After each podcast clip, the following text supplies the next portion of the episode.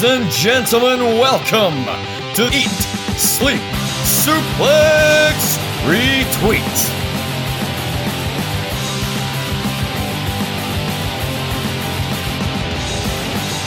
Stop, start, stop, start. We're here, we're not here. What's happening to Central? Well, I'll tell you what's happening to Central.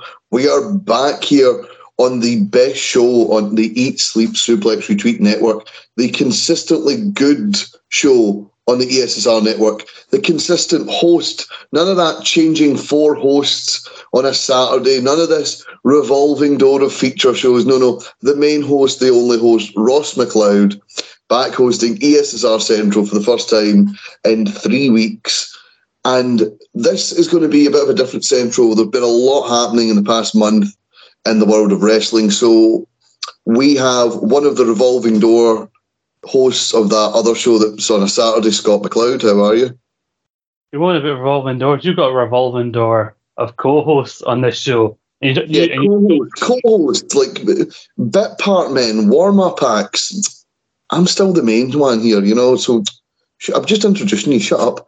Anyway, we are going to we are going to go through some of the biggest uh, stories in wrestling over the past few weeks. We're going to discuss the injury of CM Punk, the brutal excommunication of Edge from the Judgment Day, Cody Rhodes and what his injury means for his WWE run, the return of John Cena, Impact turning 20, and Roman Reigns, and a wee update on why WWE chose to unify both those WWE titles. But before we get to all that, we have a massive back catalogue of previews, reviews, interviews, and all the news. That's on Eat Sleep Suplex Retweet, iTunes, Spotify, and all good Android podcasting sites. And of course, if you want to follow the team, it's at Suplex Retweet, Twitter, Facebook, Instagram, YouTube.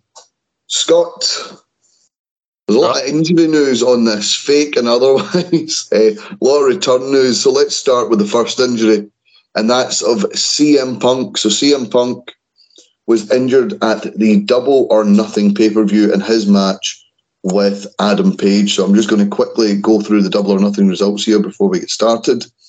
Um, a bit of a weird show, Scott. Uh, more of a New Japan feel to this show. There was a lot of matches, a lot of star power, not a lot of story. But um, we'll, we'll get to this first. Uh, Hookhausen, Hook and Danhausen defeating Tony Nese and Smart Mark Sterling in the pre-show. Uh, Wardlow defeating MJF, the Hardys defeating the Young Bucks, Jade Cargill defending her TBS title against Anna Jay, the House of Black winning a six person tag match against the Death Triangle thanks to the interference of Julia Hart.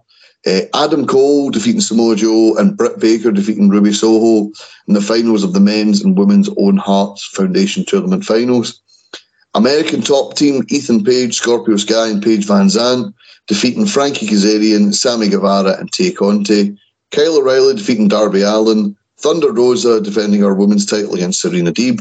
Uh, the Jericho Appreciation Society defeating the Blackpool Combat Club, Eddie Kingston, Santana, and Ortiz in an Anarchy in the Arena match. I'm pretty sure Wild Thing is still playing. Uh, Jurassic Express defeated Keith and uh, Swerve Strickland and Team Taz to defend their AEW tag team titles and the main match itself, CM Punk defeating Hangman Adam Page to win the AEW Championship to become just the fifth man in history to hold the AEW Championship. Scott, I'm going to, before we go into CM Punk itself, 13 matches on that card. I think we can agree that was far too much, uh, especially when 12 were on the main show. Mm. But I'm going to I'm going to give you the floor. You can either rant or you can gush hmm. about one match, one match that really annoyed you, or one match that really impressed you. You can. The floor is yours. On you go. I mean, I had to say, I mean, I think AEW is going to have a thing with their pay per views. The same thing that NXT had for a long time after Takeover New Orleans. Like after All Out last year, where everyone was raving about one of the best shows of the year, potentially of all time, like best non WWE shows, and it was a stellar show. It, uh, AEW are going to have some time, a tough time, you know, topping that, and I think they've been trying too hard the last few previews to try and do that. And this is an example of that. I could name you five matches like I could go, that didn't need to be there, that didn't need to be there. There are matches in this show that if the card was like shorter in terms of number of matches, then I, you could have enjoyed them a lot more. Their matches they didn't feel nearly as big as they didn't as they should have. The two Owen matches uh, are, are prime examples. I didn't feel like I cared as much as I should for those two. But if I can Kyle O'Reilly, uh, Darby Allin match, that would have been a decent main event of Rampage. It didn't really have any storyline reason to be on the pay per view, but to properly gush about something, I think uh, Serena Deeb and Thunder Rosa really over delivered uh, for the TV time that they got in the lead up to this match. You know, it was a proper technical, you know, showcase for these two women, and shows why like they're both highlighted as such as two of the best like women wrestlers going today. It was it was a shame I think for the card because I think the last four matches, this uh, this like the tag title match, the Anarchy in the Arena, and the main event, the last four matches were, were some of the best matches I think the annoying thing was that by the time you got to this point, then like everybody was tired, especially if you're watching it live in the UK, like I was. But if you, if you at this point, go back and watch the the women's title match because it's a classic example of like giving very little to work with in terms of the build, like doing their best story wise, but when it comes to the actual in ring stuff, they absolutely it out the park. I think that's a fair description. Yeah, they were going, but they're not going up against a basketball game or an NFL game. Aye, like it was some sort of basketball finals, and they didn't want the finals to still be on while the main event started. So they wanted that game to be finished by the time they present the main event. But like, like, you can buy it on FITE and watch the replay anytime you want. You know, you're not watching it live on TV. You have to tape it, like or like in the old days where you have to it's either on and you're watching it or you've missed it it's the same thing with No Mercy a few years back when they said, "Oh, we'll put the triple threat on first because the debate's on." Like, you pay for the network. The whole point of the network is you can watch the stuff anytime you want. Yeah, it's it's an annoying one, especially considering it's not on TV, as you said. It's a pay per view. I could understand. Oh, by the way, we moved this match to the main event because, or we moved Rampage an hour back so that these two big matches wouldn't be overshadowed by sporting event A, but because WWE have done that time t- time and time again as well. But yeah, as you mentioned, No Mercy 2016 and this, it's a bit of a silly thing considering streaming sites are on demand. Like you can watch it whenever you want. There really was no need for that. But CM Punk did win the uh, A, I was about to say WWE, the AEW title, his first title win since Survivor Series 2011 against he who shall not be named. Um, and it's it's 11 years since CM Punk's won a title. Um, I think I think the fans don't want to see it ended by injury, but unfortunately, he has had a a lower leg injury. He has since successfully undergone lower leg surgery. Uh, but he's came out on the rampage following um, following a, a double or nothing, couldn't get the bloody words out there, uh, and announced that he had an injury and he wished to relinquish the title, but Tony Khan wouldn't let him. So we've now got this. Um, it was a bit overcomplicated just to get to Moxley Tanahashi, which we knew we were getting. But um, essentially, Punk was meant to fight Tanahashi at AEW's Forbidden Door. Uh, Tanahashi then had to take on Goto at the Dominion show. I'll let you jump in on that in a minute. Uh, Kyle O'Reilly won the Casino Battle Royal, only to be beaten by the number one contender, Jon Moxley. So now the match of Moxley Tanahashi we thought we were going to get, we're just going to get. It's a bit of a long and winding road to get to the one match. But Scott, uh, Tanahashi defeated Goto at Dominion and uh, on the on the sixth, I believe. Uh, no, it was the 12th of June. It happened. It was last weekend. It just gone. 12th of June. Um, how was the match? Because you've you and Grant have recently just recorded an East Meets West that's coming out later this week. How was the match itself and any other news from Dominion relating to the Forbidden Door? Uh, yeah, some big things uh, to do with the Forbidden Door, and that uh, yeah, Tanahashi did beat Goto. They did like uh, they had some undercard stuff, and then they had like six matches in a row that had either titles online or had title implications, like this one. Uh, Tanahashi did get the win over 12 minutes. These two went Uh, Goto's a, a kind of an underrated singles compare because he's recently been doing a lot of tag stuff in uh, the last couple of years. But I joked with Grant on that same East Meets West show, so hopefully you'll find that joke is funny if you listen to that, as I'm going to tell you now. But I joke, given the, also the implications of like Moxley's won it, he's been saying for the last two years he wants a one-on-one match with Tanahashi. So like I said to Grant, you could have put God in there against Tanahashi. I still would have said Tanahashi's winning, and he did. And long winding or as confusing as you said it would be. I mean, it's kind of a mini tournament here, and they're doing another mini tournament for that bloody All Atlantic belt. So either we cannot get away from fucking tournaments at the minute. But Tanahashi v Moxley is going to be one hell of a match. I wouldn't be surprised if it closes the whole Forbidden Door pay per view. Uh, and stuff that relates to AEW potentially, Will Ospreay, who's been popping up on AEW recently, defeated Sanada to win the vacant IWGP US Championship. Well, unfortunately, didn't get to celebrate with the belt because the former champion, Juice Robinson, didn't send it back. Uh, and the main event, Jay White defeated Okada to become the IWGP World Heavyweight Champion. This is after Hangman Page called out Okada for a match for the title at Forbidden Door, and Jay White's now won the belt. So it's interesting. There's rumors that there'll be a match either being Jay White and Hangman, or maybe they'll put Okada in for some sort of a triple threat match. But Jay White clearly didn't have any interest in the match because in his post match promo, he looked in the camera and said, Hangman, you, you want Okada? You can fucking have him because you're getting nowhere near this IWGP championship. I can see his point there. You know, Hangman wants the IWGP title because he's lost the AEW title, and he can that he can maybe see that as a slight. Like, no, you're not coming after my title just because you don't have the other title. Um, Tanahashi Moxley will be for the interim a AEW Championship. We'll talk about the what we think th- think of a, an interim champion uh, situation, and if we're a fan of it or not. But what about the All Atlantic title? How New because New Japan have its own bracket in this sort of tournament? How are New Japan going to decide who is that fatal four way at Dominion uh, at um, Forbidden Door for the title? Yeah, so they're doing like three matches on uh, on AEW TV. They've already done one. Pac's already secured a spot, and tonight at time recording, it's going to be Ethan Page versus Miro for the title, and I believe the next qualifying match for AEW is Malakai versus uh, Penta.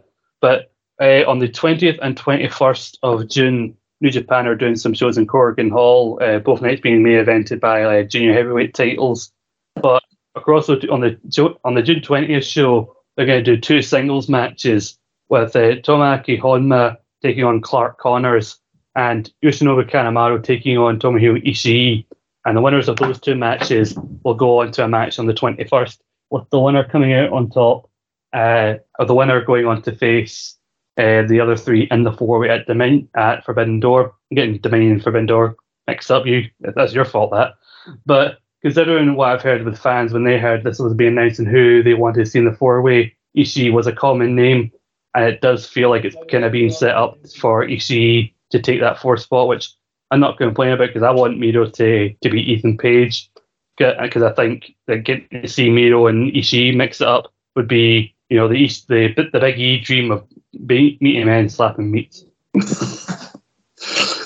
I'm not much of a New Japan fan, so Ishii's really the only person I know there. But Clark Connors just sounds like a geeky superhero sidekick. Clark Connors, get out of there. But Batman was too late. But anyway. Um, like the LA Dojo guys, I think he's going to probably win his match because Honma, he's old and he's he's, he's he, he, he, broke his neck a few years ago. I don't think he's quite been the same, so he's probably going to fight Ishii and get battered for his triples. His nickname's the Wild Rhino, and he comes out dressed as a shit Steve Irwin. I, I remember when I saw him uh, wrestling as a young lion, I joked to Grant, if you ever, you should look up Clark Connors, you'll know I'm telling the truth, that Clark Connors said to Grant, looks like Hangman Page's younger brother. I'm just actually going to Google him just now, actually. Sorry, he dress, does he dress like a shit Steve Irwin now, or did he dress like it then? Well, he's been well. He's been wearing kind of a similar like hat and like sleeveless jacket combo that I'd expect to see like Steve Irwin wear. He does a bit. He looks he, do, he looks a bit like Stephen Amell with short hair. Yeah, he's got the, the long hair now. I'm, I'm just I'm seeing that. Yeah, he looks he looks like Crocodile Dundee for Christ's sake. That's not a knife. This is a knife. That's not a switchblade. This is a switchblade. But anyway, moving on from um, AEW here. Uh, sorry, from the New Japan section of AEW. If you want to hear more about that, East meets West is your place to go. Um, we've had the interim TNT championship uh, before when Cody was out with COVID. Uh, we had Sammy Guevara taking on Dustin Rhodes to determine a short term champion. CM Punk's going to be out for it seems like a while. What's your thoughts in long term interim champions? Because for me, if it's if it's going to be a short thing, like some by the way, someone's out for six weeks, you know, they they've done X, Y, and Z. I don't mind a short term champion. But giving someone a long run with the belt and defending the belt and defending it with their life, and they're the interim champion, and then the champion comes back and then just beats them. That to me, it's a bit. Well, that why did I get invested in that when he's? We'll look back on this and he's never been the champion technically, and then on the other hand, if the champion comes back and just loses it to the interim champion, it's a case of well, why don't we just strip him of the title in the first place? Like, it's, I, am not a fan of the long term interim champion. And I know Moxley has been out of the title picture since, you know, Kenny Omega's great run and then Hangman. Hangman's title run was disappointment disappointing, but he was the guy to take the title from Omega at the time. So he's been waiting in the wings for another shot at that title. And I just think it devalues it for him to be an interim champion. Yeah, I am sure obviously this is not an ideal situation for them, and I'm, I'm not against them putting the belt on Punk in the first place because they couldn't have foreseen him getting injured. Because you know, Tony Khan said before, I I already mapped out my first four champions, so when it came to the fifth champion, they could kind of explore different ideas. And given how popular Punk still is with the the AEW fans, I can see why. And especially when you watch the crowd reaction for him winning the title, you'd see why they chose to put the belt on him in the first place. But yeah, I don't. I like the idea about a new champion being crowned and then the old champion gets back. The whole who's the the real champion, the undisputed champion. But I don't like them adding the word interim, especially as you said, if it's going to be for like a long term thing.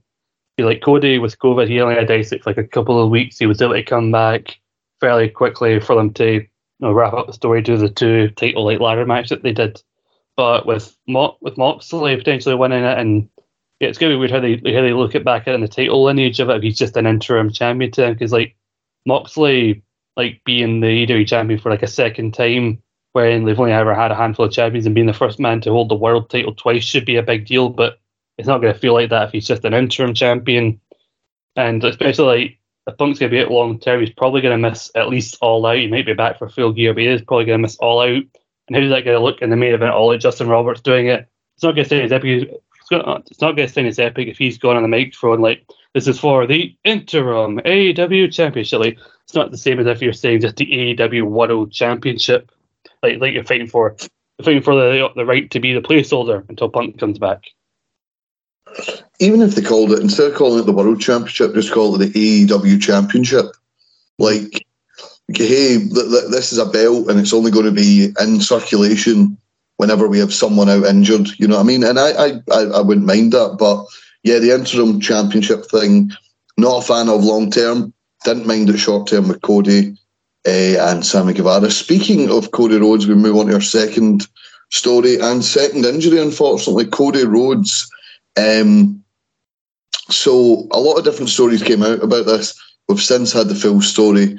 Cody Rhodes and Seth Rollins on the go home show of Hell in a Cell um, ended up in a scuffle. Uh, it was there where Cody Rhodes injured uh, was his, his tricep. He injured his tricep. He then, while working out on the Thursday, tore the tricep right off the bone. Like it was an absolutely horrendous sight.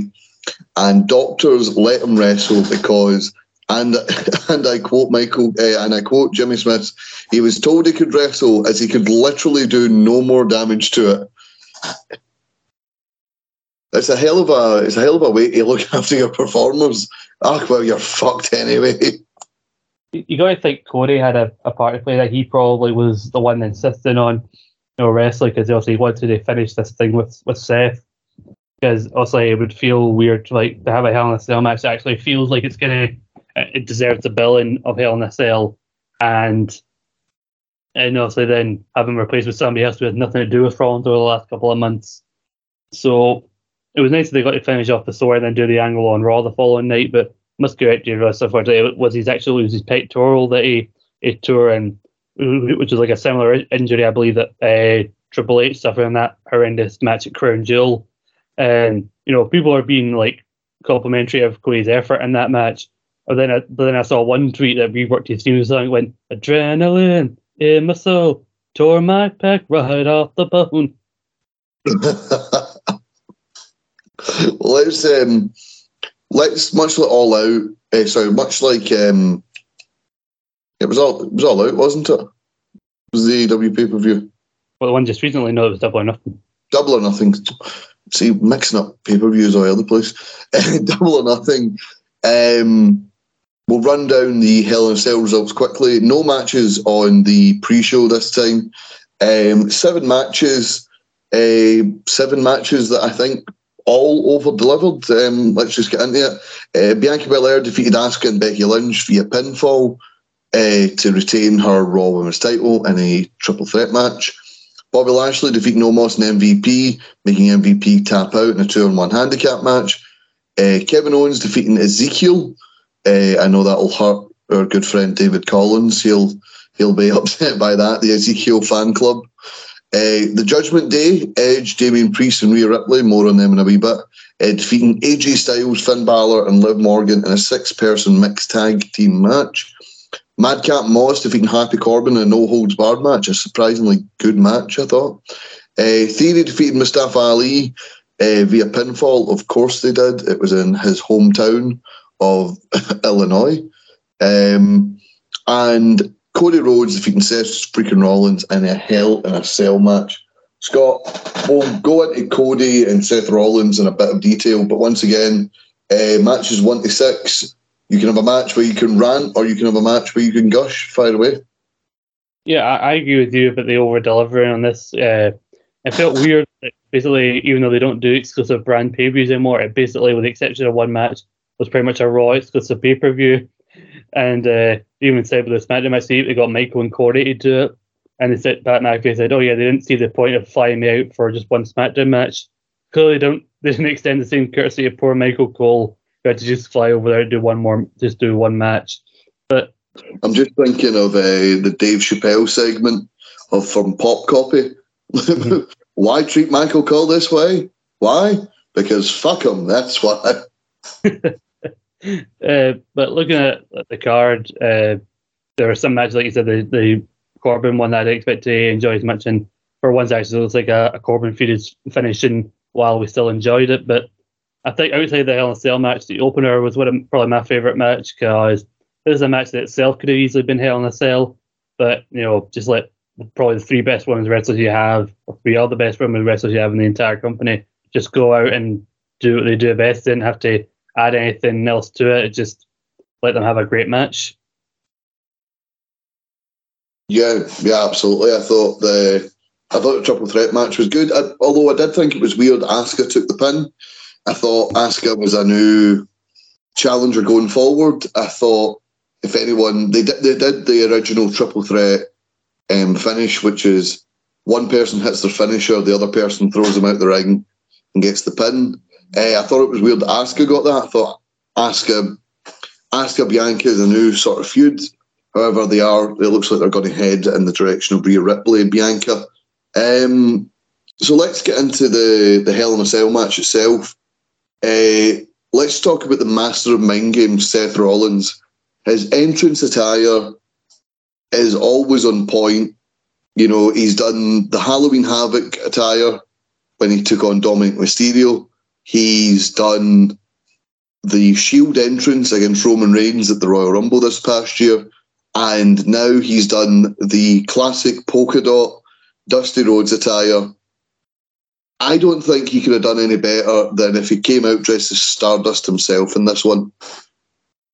The only thing we missed is from to have like a big like like Goldust like jacket and a blonde wig himself uh, for this Idris. But like I'm surprised it took him this long. There are people when they're having the match at WrestleMania Backlash that thought that now that he knows who his opponent is, at least in kayfabe, uh, he should come out in the polka dots, but he didn't. And then like, the fact that he had his coat kind of hunched over like he's getting ready to flash you, and then he finally unveils it like, oh, he's got the polka dots. So good. Uh, Cody has mentioned it in his first run. He talked about it and boom was where he, he, he talks about oh like of, a lot of people thought that the that the polka dots was a red one Dusty. He's like they took my father one of the greatest of all time. They put him in polka dots, so uh, kind of still kind of mocking like, uh, look at you, look at this stupid attire and wear. This is what your dad used to wear. I mean, in fairness, I don't think any of us are proud of what our dads wore in the 80s. So, I mean, if someone came up to you dressed like how your dad used to dress in the 80s, you'd be a bit mortified, to be honest with you. I was interested to see what would happen when Cody eventually took his like jacket off because I remembered how like the video, I remember the photos that uh, that Triple H took after he injured like his pick and like how bruised. I thought, is that like did that take like a day or so to to take form? What does the guy look like? Took off like oh no, because like it, it, was disgusting. Yeah, uh, a five star rated match. Uh, Cody Seth Rollins uh, by Dave Meltzer in the Wrestling Observer, the first WWE match to be given that honour since CM Punk John Cena at Money in the Bank 2011. Um, it was also a, it was a very different Hell in a Cell match. We've um, we've complained over the years that maybe Hell in a Cell's lost its lost its violent streak, but this was a different type of match. This wasn't two guys locked in the cage and they're going to blade and they're going to do a billion table spots and you know throw each other through the cell. This was this was a guy Cody getting in there to defend his honour, then realizing he's trapped in there with one of the most sinister heels they've got in the WWE, and it, beco- it quickly becomes him trying to get out with his life and get out without doing more damage to a potential career-ending injury already. Um, and it, it, was a really it was a really good storyline they told throughout it. Cody Rhodes eventually gets the win, and it was it was quite telling that the feud was over in Cody's mind. He was yelling after it, "It's done! It's done! That's three! It's done!" Yeah, he's doing a Billy Colin. It's done! It's over, lads! It's over. but you know, I'm not saying they couldn't do a five star match if Cody was healthy. I think they easily could have, especially in Hell in a Cell. But I think we will look back on it a couple of years and think that a lot of the stuff that gives us a five star like match, you know, the story being told, is largely down to just how much Cody is is able to do with that injury and how surprised we all are at and maybe able to do that. Um, yeah.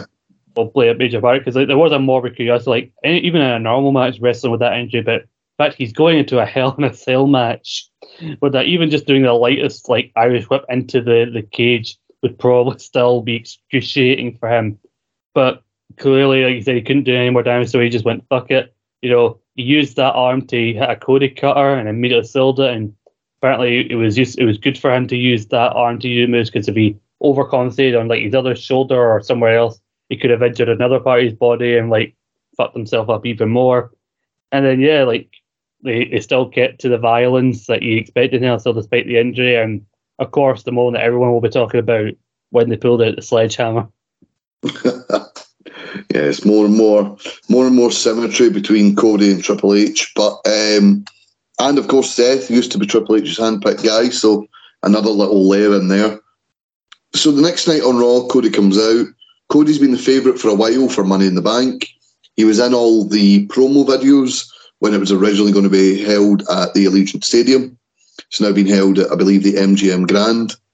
So he's, uh, he actually, was, I believe it's actually the T-Mobile Arena, which is the same arena that Double or Nothing did. And apparently, in response to Tony Khan, like basically slagging off for moving the arena, apparently they parked a, a, a truck advertising Money in the Bank outside of the T-Mobile Arena the day of Double or Nothing. I think that's quite good. He's such a fucking mark, isn't he? Anyway, moving on. Um, so Cody was the favourite for Money in the Bank. Um, we knew he was going to be injured. Uh, the timeline they're giving after successful surgery is nine months.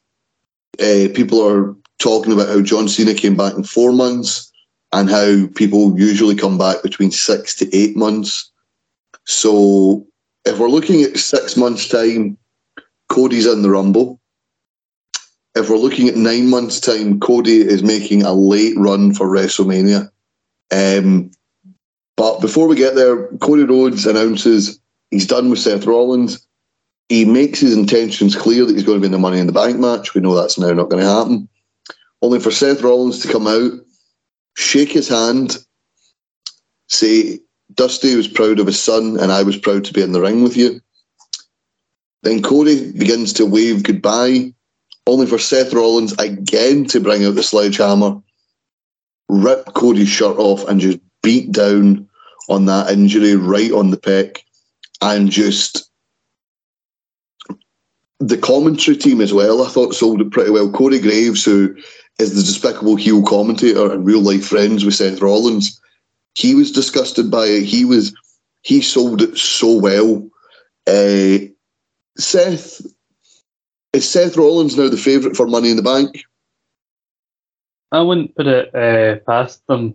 I mean, I think it'd be weird to see him successfully cash in on Roman because I think Roman's going to be holding on to that belt for a long time. So if like if he loses one of them, say say Drew or something before that, then you can see Seth winning it around about WrestleMania Rumble time. Uh, especially if that means that Cody's the uh, the favorite to the favorite to win the Rumble if he's able to come back in time. Because if like he wins the Rumble and Seth the champion, he can basically say to like, yes, you may be the champion, maybe the top guy on Raw right now, but you've still never beaten me. Like I've got three straight wins on pay per view over you, and Yeah. Seth is the champion, still desperate to prove that he can beat Cody Rhodes. And I do think there is a bit of kayfabe in the uh, in the old like nine months thing because I think also they're giving themselves a window so that they could be they could talk about how miraculous it is if Cody comes in comes back any less than nine months uh, from now. Uh, I do think he's gone from the favourite to win Money in the Bank to the favourite to win the Rumble. Uh, and in the long term, I think it's actually going to be good for him to take this time away because we were all kind of like skeptical of how he was going to get booked coming back to WWE after, you know, so publicly you know, bashing WWE for a while when he was in AEW.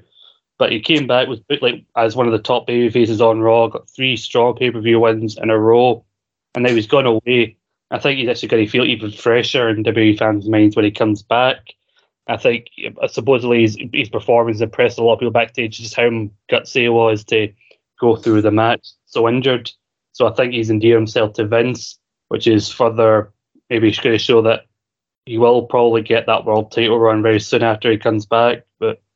You know, as much as I'm sure he's probably going to win the Rumble uh, when he's uh, when he's healthy, uh, other than maybe Rollins, like you suggested, I couldn't tell you who possibly going to win Men's Money in the Bank.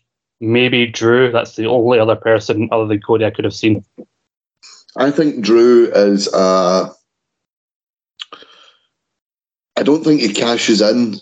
I think he wins the title straight up. I think Seth Rollins cashes in on Drew, not in not in the UK. I think Drew's winning the title in the UK. I think they've been building to that for since the pandemic that they were going to try get a stadium show where Drew could win the title. Um, but I think Seth cashes in maybe around Survivor Series time. And then you've got the likes of the Rumble where Cody can come back. They do have a rough timeline, as you mentioned. But if Seth, eh, sorry, if Cody doesn't make it back for Mania and Seth still Mr. Money in the Bank, he still get two months to cash it in. I think, um, and I, I said this at the time, when Jon Moxley, formerly Dean Ambrose, was in WWE and they wanted him to win the title, I thought he shouldn't win the title from Triple H. I thought the only person Dean Ambrose should ever win the title from was Seth Rollins. And he cashed it in and attacked him from behind the same way that almost a year earlier, Seth Rollins attacked him sorry, two years earlier, Seth Rollins attacked him from behind to break up the Shield, and I thought that was symmetry, perfect symmetry. I thought it was amazing, and I think.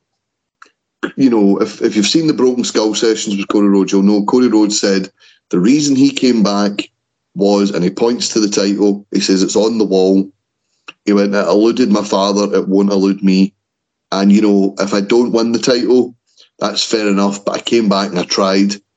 I couldn't let it lie. I couldn't let it go without trying to win it. So for Cody Rhodes to win that title and to lift what he feels is a family curse off his shoulders and do it from Seth Rollins, I think that's great symmetry. And yeah, I, I hope Seth wins the Money in the Bank because I don't think anyone else needs it. And I think if Seth gets it, it's just another, it's a fuck you to Cody when he's injured from Seth Rollins, and it just furthers this feud onwards. Mm-hmm. Yeah, it would be interesting again, especially if Cody comes back and then faces Rollins again. Rollins, if it doesn't, if they don't go with that with Rollins as the champion, Cody coming back, it would be interesting if he doesn't, he's not able to come back for the Rumble, and then they basically go two years in a row with somebody needing a Mania opponent. Went, well, we've got the perfect person for you. Out comes Cody again. You know, going back to. And probably reason I said about Drew because like he's the other like babyface on Raw, uh, like or Raw and SmackDown. I could see when because it's been a while. I think this has been a babyface male win the winning the briefcase, uh, or at least a good one. And I think we've uh, it's been a while since we've had the whole like I'm telling you in advance like when I'm going to show up, not like Biggie saying it the day of on Twitter. I, I like the idea because like Drew's already called out Roman for the match, but you know, and Roman and him could always like try and get out of it for whatever reason, like oh you don't deserve it, but then he can basically win the money back and declare this is getting cashed in at uh, Clash of the Castle. If you're the champion or if it's somebody else, I'm getting that shot. There's no like way around it. Yeah, I think so. Well, we're mentioning Money in the Bank. Uh, Roman Reigns has been removed from in the Money in the Bank, and uh, he's now taking on uh, Matt Riddle on SmackDown for the Undisputed Universal title, with the stipulation that if Roman wins, Matt Riddle can never challenge for the title again. And yeah, so it sort of like they did last summer when they just gave Roman you know, the summer pay per view off. They gave him Hell in a Cell off. Looks like they're giving him more pay per view time off. I think actually, as we mentioned that, we mentioned the the Roman Reigns headline. I think that's a perfect time to jump into that. So, um, WrestleVotes tweeted out at time of recording uh, Tuesday, the 14th of uh, June, one day ago. Uh, according to a source, the creative decision to unify both titles with Roman Reigns was with the understanding it would allow Roman Reigns to appear on both shows more regularly. They then tweeted, maybe that wasn't the best decision. Roman Reigns um, made it very clear at a live event a few weeks ago that he's he's winding down from a full time schedule. His, he, he won't be doing this forever, and that he's you know he's pretty much done everything. Um, I think we all thought that that it was to give Raw and SmackDown equal star power uh, and a, a, unified champion. But it's been weird that they've maybe just went back on that and just went, yeah, actually, you know what? Never mind, because he, he's hardly been on Raw. It's it's more been the Usos that have went over to Raw to like represent him, or Paul Heyman's went over to represent him, while Roman stayed firmly on SmackDown. Yeah, I think uh, I'm not sure he, he knows how lot much longer he's going to be doing this, and I think given how much he started, I think how much they want to keep him healthy because they've invested so much in him. That's why they've kind of made him some like part time. The idea of like when Roman shows up from now on, it's a special occasion. But yeah, like I said, when he does appear on TV, it's mostly SmackDown. I can count on one hand. Amount of times he's appeared on Raw since winning that those titles. And yeah, it does feel weird that there's certain matches that they, they seem designated for pay per view. They keep moving to TV when it comes to the bloodline. Where, like, okay, you didn't do it at Backlash, but I don't know why they couldn't have done the title unification at Hell in a Cell and not on a around SmackDown. And then yeah, they move the Universal title to SmackDown. Like Kelly, Kelly, they did with Mysterio, where they had a random Hell in a Cell match on TV with Roman and Rey, where Rey got absolutely bloody battered.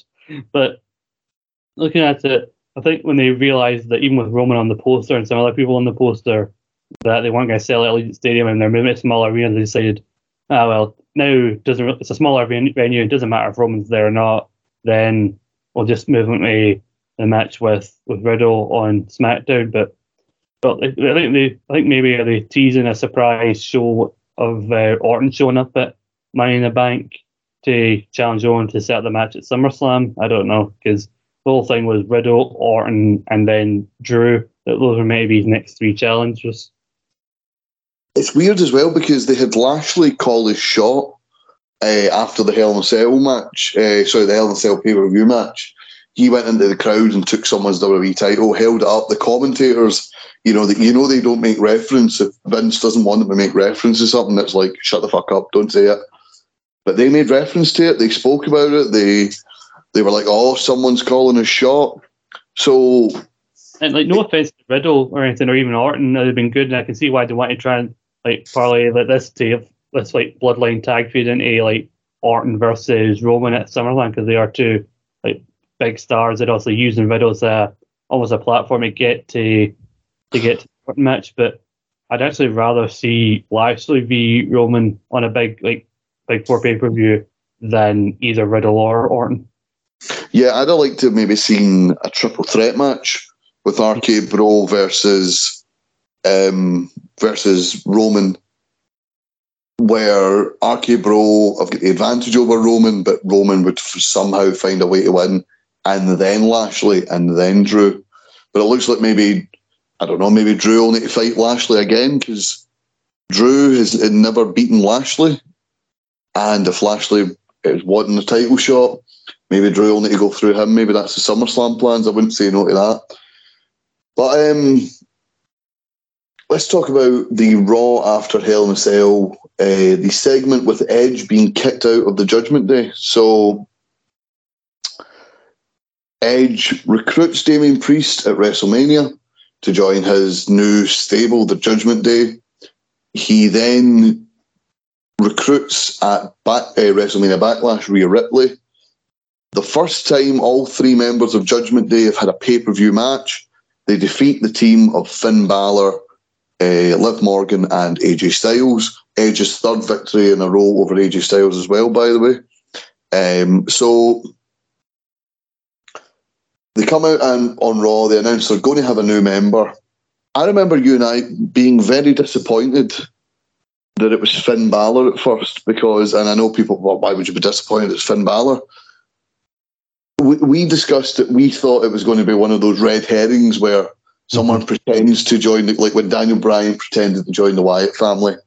I thought it was going to be like it was to set up an attack so the likes of AJ and Liv could attack the Judgment Day, and then they could have another rematch on Raw, and then that would, you know, end the feud. So I thought Finn Balor was a red herring. And eh, Edge is talking about, I'm so glad you reached out, Finn. I'm so glad you reached out to Rhea and Damian. And that's the wee telling part. He hasn't reached out to Edge, he's corrupted the other two. And it was, I haven't been a fan of Damian Priest promos during this Judgment Day thing. But now that the four of them are in Judgment Day, Priest has given this promo. He's sort of he's not delivering, he's not hitting the lines, but then he just he says to Edge, "This allows us to get rid of the one thing that's holding us back, and it's the sinisterness in his voice, which he goes, which is you," and he just belts Edge. I don't think any of us seen that coming. I think we thought Balor was a red herring, and that maybe someone else would come in to join the group. I didn't see Edge being kicked out of the group one night after the team have their first pay per view match together. Yeah, like it's also like when Edge is like the camera like stayed on Edge's face and you see like Damian Priest. Like Edge has got that big smile on his face, you know, smiling with more teeth than any human being should ever have in their mouth. uh, and then also just then when he hears Priest say he kind of just turns like, wait, what? And then before he can really process what's about to happen, he gets jumped because you know you and I were watching Raw live and they did that thing that they've been doing recently where they tease a segment and they give you a countdown to basically say, "Oh, please stay till like the next." Uh, stay past the first hour or so. Know, if you're watching live, you know, don't be deterred by this random tag match at the start of the, the end of the first hour, which is boring the tits off you. Look around, there's good stuff coming, promise. Because I think they did a, the weird, like the Cody countdown last week when Cody was coming for a promo, but like, you're to get Cody, but you need to wait till like the second hour to get to him. But then they counted down to this, and now, like, by the time they were, they were coming out, I was getting ready for my bed, like, oh, the Judgment Day's coming out. I want to see what's what's what's going to happen. And yeah, like you said, uh, I did not expect it to be Balor with so many people, you know, names getting thrown around, so many people rumored. And then yeah, I, I agree with you. Like, oh, this is going to be like a red hair, and he's going to like get stand together. They do that, you know, like stand a bit in front of them, and then do like that kick that he did to Johnny Gargano when he turned to NXT. Like, no surprise, I'm not joining you. Uh, we would have been a waste of time. But then, yeah, like the fact that they kicked him out, and everybody's been saying like, oh, but but Edge pinned Balor, but why is Balor coming in and they're kicking out Edge? But twice, uh, Balor or AJ were going to get to to Edge, and it was Rhea who had to come in and like step in front of them or distract them. So I think it's the idea like you're supposed to be our leader, but we're the ones having to come to your rescue. Like you would have probably got pinned in that match if it wasn't for us. So we realize like we've been following his message, but he's not clearly not in their mind. He's not holding up his end of the bargain, and you know I'm interested to see what happens going forward. Even though I was enjoying heel Edge, but heel Finn Balor will be a welcome sight. Well, the group claim there's no leader anymore. Uh, they're all equals now. Um, that'll work out for a while. Uh, Rhea Ripley's heading into a, a women's title feud with um, with Bianca Belair. Um, so the in, the storyline is that Edge has an orbital injury keeping him out. Uh, backstage news is that Edge is now a face to even out Cody's injury. Um, and apparently, Edge rejected a supernatural route for the stable. I think uh, with the purple lighting and all that, I think WWE want to go maybe an Undertaker or possibly a Brood 2.0 um, sort of stable, and Edge just wasn't for that. So it looks like they're going to go forward without him here. But um, and do you know what feud I'd be interested in for the new Judgment Day? Mm. If they're going to go after Bianca Belair, I'd love to see Judgment Day versus Bianca Belair on the Street Profits. I think they could be some entertaining matches. That would be pretty interesting, yeah. It is weird to have yet another heel tag team. There seems to be far too many like heel tag teams in the main roster, like tag division, but I w- that would be like a good one to to see. And it does feel weird to be called them the new Judgment Day when the Judgment Day hadn't been around long enough to be old in the first place. I know. It, it's weird, but I'm I'm going to reserve judge judgment, ironically, um, until until they go forward. But I'd love to see Rhea win the title from Bianca, uh, and I'd love to see a six person tag. I'd love to see a stable in WWE that's constantly in matches, sort of like Honor No More and Impact. They're constantly together uh, on the big pay per views. Um, well, speaking of Honor No More, um, let's jump into Impact's 20th anniversary. Uh, this coming Sunday and uh, Slammiversary 2022 marks 20 years for Impact Wrestling. Um, who would have thought we'd have got here during the Dixie Carter era? I know. In the mid 2010s where like there was issues with money and then there was the Billy Corgan stuff and the GFW stuff. And there was a point I will admit, as someone who's a, a big defender or lover of Impact now, there was a point a few years back where I was like, can this company just just die already? Like it just like it felt sad to keep it alive. It's like I had a good run, but like let's let's try and move on. But then, yeah, like again the the fifteenth uh, comeback turned out to be the one that stuck when Scott D'Amore and that came in. 15 times the charm. But yeah, I, I agree with you. It did get sad at times because the original X Division was a great um, showcase for talent. The uh, it was a it's a place for people to go when ECW and WCW shut down. Allowed a lot of veterans to have some really good like after WWE careers. A lot of people argue Kurt Angle's Impact Wrestling run is better than his WWE run. So you know, there's there's a lot of good about Impact, but for a while it just it get quite sad, didn't? Yeah, yeah, it did, and like especially like you said, the the Dixie Carter or the GFW days, and the fact that they've made it to twenty years is just is an accomplishment in itself. And you know, I think they are still bringing in former WWE guys. Like obviously, the the last two summers were built around you know the releases and everything, but I think that what's worked to their advantage is you know they bring former people in, but they aren't doing the Dixie Carter. I think anybody with some port, some kind of name value or kind of recognizable being brought in is just getting snapped up and suddenly being pushed for little to no reason over their homegrown guys. They're bringing people in who can actually benefit and add to the roster and actually be better than what they were doing before. Like Dora Purrazzo, I think is a prime example. Like she was so underutilized in NXT, and then she comes in and Mhm. She's like the the, the like best women's wrestler I think in the world right now. Like even Matt Cardona and Brian Myers, like they did some entertaining stuff across their WWE tenure, but I don't think not I don't think they did enough. And across Impact and some other companies, they both completely reinvented themselves. Yeah, and also on that underutilized thing, who'd have thought Steve Cutler from NXT, now known as Steve Maclin, would be one of the most under underappreciated uh, superstars in wrestling today. I think he he really does have a bright future. I would be surprised if he's not future uh, Impact Wrestling champion. But um, you, you mentioned the the going down the route of signing anyone from WWE. It's ironic that that was a criticism for a while, as you mentioned. The way they did it, you know, it was just a case of anyone who was ever in WWE, you can come in, we'll let you beat our stars, and hey, that's it. You know, there's no there's no storyline going forward for the other guys. There's no storyline uh, to save our homegrown guys. We'll just let our homegrown guys go. And hey, for a while they all did. They all went to NXT. Um, but the interest in what saved the company has been now former WWE guys because I think so many people were so frustrated with WWE hoarding talent and WWE, you know, needing to sign everyone that when Slammiversary two years ago came up, they they they cashed in on the nostalgia of some of their former stars. They brought back the likes of Eric Young and the Motor City Machine Guns and what have you. Then the next year they brought in more stars and more stars, and then just the the partnership with AEW, the the building their own stars, the likes of Josh Alexander. He is uh, building stars like Moose.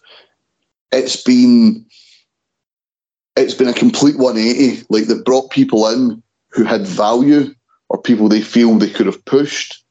They've allowed people like Mickie James, Deonna Purrazzo, Steve Cutler, Zack Ryder, or sorry, Matt Cardona, uh, Brian Myers, W. Morrissey to come from WWE uh, and either reinvent themselves or re-establish themselves. And it's it's been a a testament to um, to Impact, and we've mentioned this quite a bit. AEW's stacked roster. A lot of guys, if they leave WWE and they go to AEW, they might not get the spotlight. You go to Impact. Impact is a thing because it's a smaller roster. They still manage to make everyone on the roster feel like they have a character, feel like they have a purpose, and feel that they have a storyline. And I think they have actually lost a few like people here and there who decided to like explore like other places, and that's fair play to them. But yeah, I think there is more room for you to to grow in Impact Wrestling, and especially with the Forbidden Door, like they've not done as much with AEW anymore, but fact that they were able to have such strong relationships with likes of New Japan is really helping them get more back in the spotlight with you know not just with like uh, the hardcore wrestling fans who have realized that Impact is a viable like place again. Like Bullet Club has made a like a, a home almost in Impact where like they've almost got their own little subgroup of uh, Impact guys and and uh, they've almost got their own little subgroup of Impact guys in Bullet Club, kind of similar to when they used to do that, almost like Bullet Club America and uh, and Ring of Honor back in the day with like Adam Cole, Young Bucks, and Cody. Yeah, and um, the the Honor No More guys, they've been an absolute they they've grabbed the chance and run with it. The Eddie Edwards is the leader. Um, Matt Taven has been sensational. Mike Bennett, Maria Kanellis have refound another another pair of wrestlers who weren't exactly used the best by uh, WWE and have found found a home in Impact Wrestling. But let's let's talk about the, the actual match card uh, for TNA Slam. Uh, sorry, Impact Wrestling Slammiversary. I can say TNA. It's twenty years now. Uh, we're going to have Brian Myers. Sorry, there you go. I mean, they're bringing back a lot of TNA like gimmicks and standouts, uh, and there's rumors of TNA originals showing up. So I think they're embracing TNA for this, for this anniversary show. Yep. Um, so Rich Swann is the new uh, Impact Wrestling Digital Media Champion. He won the title at a Wrestling Volver show from Matt Cardona, who's currently out injured. More on him shortly. Uh, he's taking on the most professional wrestler, Brian Myers, on the pre-show for the Impact Digital Media title. They're bringing it back, Scott. The Reverse Battle Royal. Yes. No one asked for it, but everyone's delighted it's back. The Reverse Battle Royal uh, participants to be announced. Uh, this is going to be, I think this is going to be a who's who of your favourite undercard guys from Impact oh. TNA's past. Shark Boy has to be there.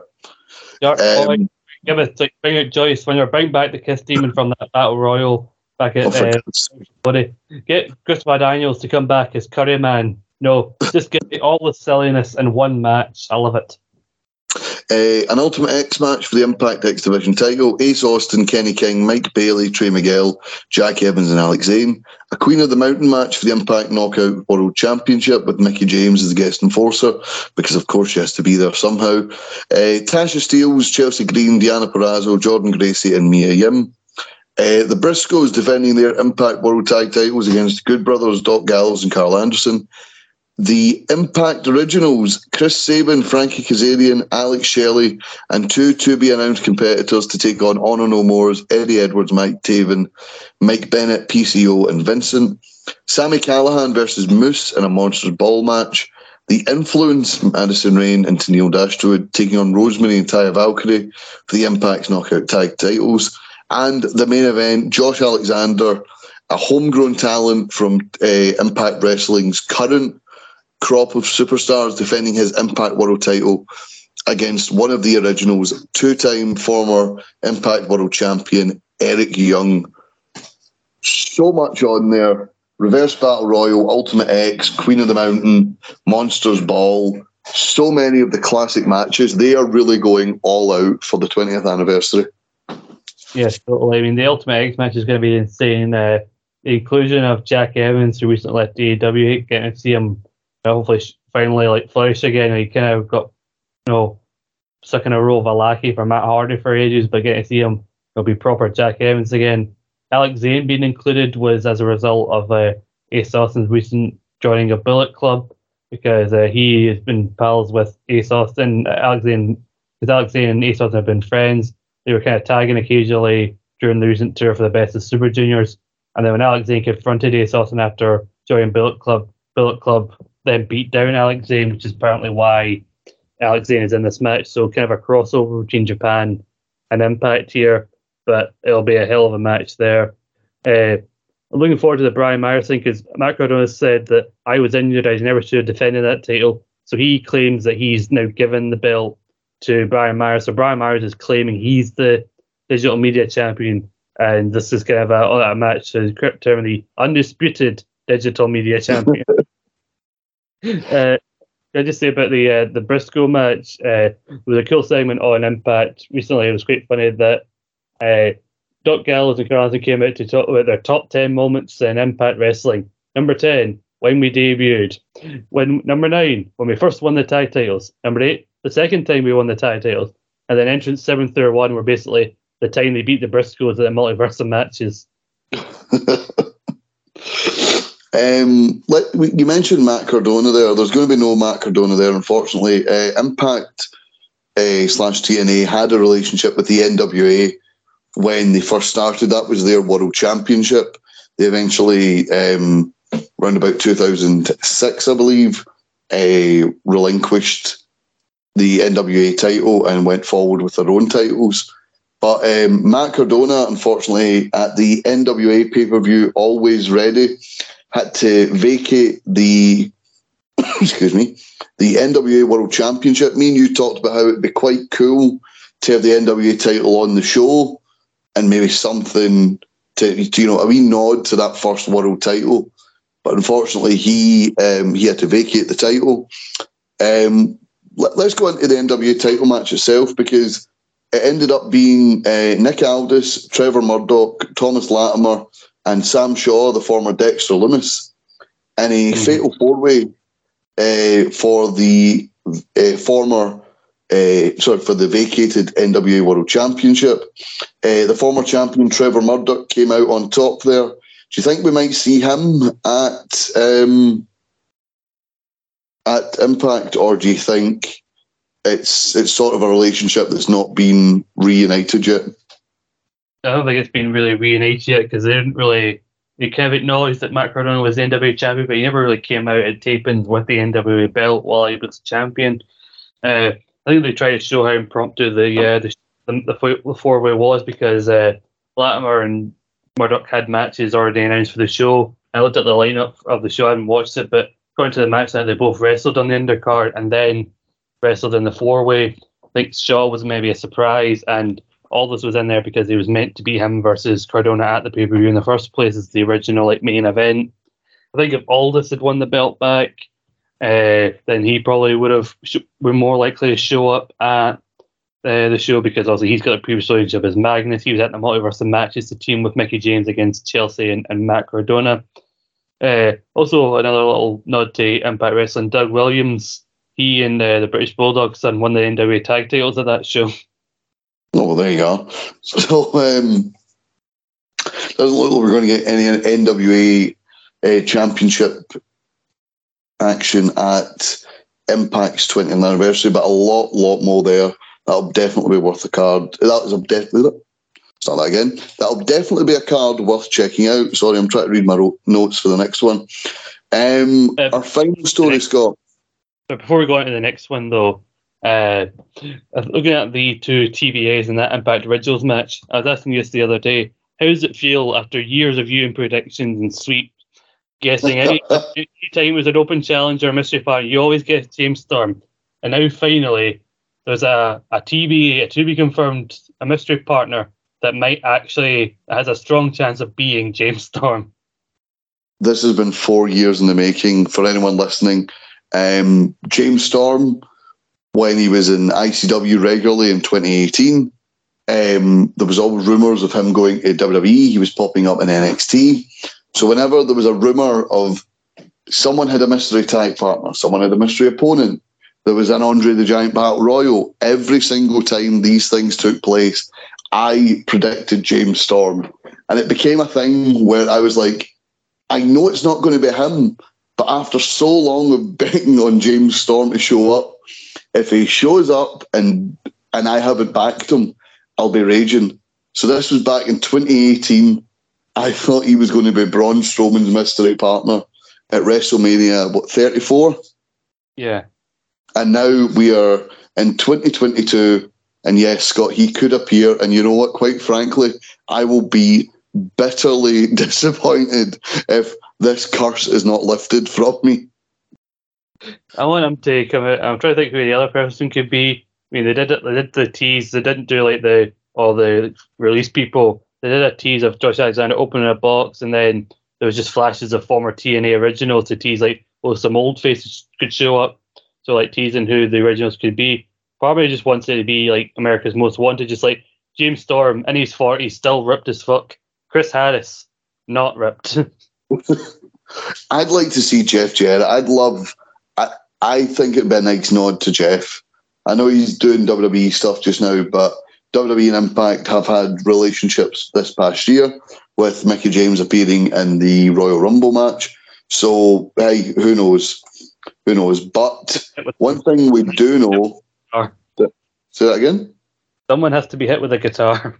Yeah, exactly. Someone needs to be hit by a guitar. What we do know is Laredo, Texas, Scott, on June 27th, the go home show for Money in the Bank. John Cena returns. It's not just 20 years of impact, it's 20 years of Cena. Scott, is John Cena going to be in the Money in the Bank ladder match? It's a strong possibility. I think there is a strong possibility that they could do that. I definitely think that somebody who's rumored to have a big match at SummerSlam with Austin Theory could be uh, added to the Money in the Bank, and then they could have a little confrontation between the two of them and have an angle on the show that sets up that match. Uh, you know, if you want to hear more about uh, John Cena's career as part of the 20 year anniversary, we did his first 10 years in WWE, on our most recent feature show with me, Chris Anthony Lopez, and David Hockney. In our back catalogue if you want to listen to it. Uh, speaking of Theory, just for a random second, they took the Austin away and he's just Theory. They still call him A Town Down as his nickname. Like, if you're not Austin anymore, what the fuck does the A stand for? Asshole. But anyway, yeah, I I can see John Cena being in the Money in the Bank ladder match. I can see Austin Theory costing him and taking a selfie. And hey, SummerSlam, John Cena is a five-time uh, United States champion. Do you think we could see six at SummerSlam? I wouldn't put it past him. Something big now that the likes of, you know, Brock Lesnar and that aren't being advertised as heavily now. Roman Reigns is on this part-time schedule. I think John Cena versus Austin Theory is a match you can plug and you know what? Austin Theory's had this rocket strapped to his back since the since the Vince McMahon connection. This match over Cena, he's not had that big win yet. This could be that big win. I know. Who would have thought a shit angle with a golden egg could lead to Austin Theory getting a spot at SummerSlam against John Cena? And you know, John Cena, also, he's very busy at the minute, but he wants to be involved with WWE. So if he's coming back and agreeing to be in this match with Theory, it is a, a big nod to Austin Theory. And it would be interesting to see Cena as US champion once again, but I don't see him potentially winning against Theory, but I do like the idea of seeing what the build to that match would would look like. Or even if you don't even have Theory in the ladder match, but you have him like defend the US title on the undercard, and then you have him come out and get annoyed that Cena came back and stole his spot in the what he thinks is his spot in the ladder match. He can like have seen at the top of the ladder and like Theory pushes him off. Uh, that could be a good way to set this matchup. Well, someone someone else who is currently a champion, a mid card champion in WWE, is now Gunther. So, hey, that name change from Walter to Gunther wasn't as bad as people made out. Um, yet Gunther ended the lackluster reign of Ricochet this past Friday on SmackDown, winning his first main roster title in WWE. Former NXT UK champion, obviously, as under the name Walter. Scott uh, Gunther has had some some big pushes in NXT recently, some big matches in NXT, brought onto the main roster, made to look like an absolute killing machine. And his first big match against Ricochet, he absolutely dominated him. And mm-hmm. he is what an Intercontinental Champion, I think, should be. And I'm, I'm glad he's won the title. I'm glad it's proved the doubters wrong that said, oh, the Gunther thing is going to, you know, absolutely kill his momentum. But I'm a bit disappointed because we we talked about this on Central way back in uh, February when Ricochet was given the Intercontinental title. That the, the push that was rumoured could be happening, but we didn't see it happening. It, it's not a reign that set the world on fire, is it? No, no, it could have meant big things for, for Ricochet, but still, he couldn't get the title on pay per view. It hasn't been on pay per view, the IC title in a defence, since uh, WrestleMania 37 and that Nigerian drum match. And so, as long as Gunther gets one match per view for the title, you know, then he's done better than the last couple of champions. This is part of the reason why you need a clash of champions because the whole insistence on having every title defended at least get some belts that they don't want to put on pay per view on pay per view. But part of me wants Gunther like with if, it's Theory or whoever else is the US champion, I kind of want the belts to be switched over. I want the IC on Raw because I think he has more potential challengers for that belt over on Raw because like I want to see him maybe the only other people I can see him against is like other heels like Sheamus or even put him against Drew, who's like a face. But Drew ha- publicly coming out and saying that he wants the world title, it would seem like a demotion to him almost. To have to go and fight the IC champion if he's like unsuccessful, even despite how good the match would be. But you put Gunther on Raw, I think he could be a more dominant presence. Yeah, plus you could just you could have the likes of Cena in theory if you if they're going to build a SummerSlam match with that, you could easily have them over on SmackDown. And as you said, there is more chal- There's the likes of Ciampa, Ali, uh, the Miz. You know, so many challengers over on Raw for Gunther just to run through. Uh, I hope this does mean a return to pay per views for the IC title. You know, I didn't mind when AJ Styles had it, and it seemed to be his thing was he would defend it every two weeks, or he would defend it on the go home show, and that was fine. And then you know, with the ladder match with Sami Zayn, the conspiracy theorist, and all that, and Jeff Hardy the wee run in there, that was fine. But the the Apollo Crews, the Shinsuke Nakamura, and the Let's Plug Sami Zayn, Johnny Knoxville, Sami Zayn run, they Yeah. haven't they haven't worked out. Nakamura was injured for half his reign, and they just didn't give a shit. So I'm hoping that Gunther is going to get back on pay per view, um, and I'm hoping. Say that again. A little bit Gunther, by the way. Uh, also, he's um, he's went from Walter Gunther. Marcel Barthel went, went from Ludwig Kaiser to I think Kaiser now, or this Ludwig. Have you heard about the new name change for uh, for Fabian Aichner? Oh, for God's sake, no! What's he called? So he's been a gimmick for a couple of weeks, but everyone immediately went, "That's Fabian Aichner," and it was. He's now Giovanni Vinci. Uh, basically, he is Italian man who wears fancy suits and good jewellery. And look at me, I'm handsome, I'm rich. So he's a bald man that wears suits. So he's been given Cesaro's gimmick, basically. He's basically yeah, he's basically Cesaro now. Right. Well, hopefully, hopefully Fabian Aichner or whatever his name is now can get back onto the main roster and be joined with um, Gunther and Ludwig because whatever they're called together, they do very very good work together.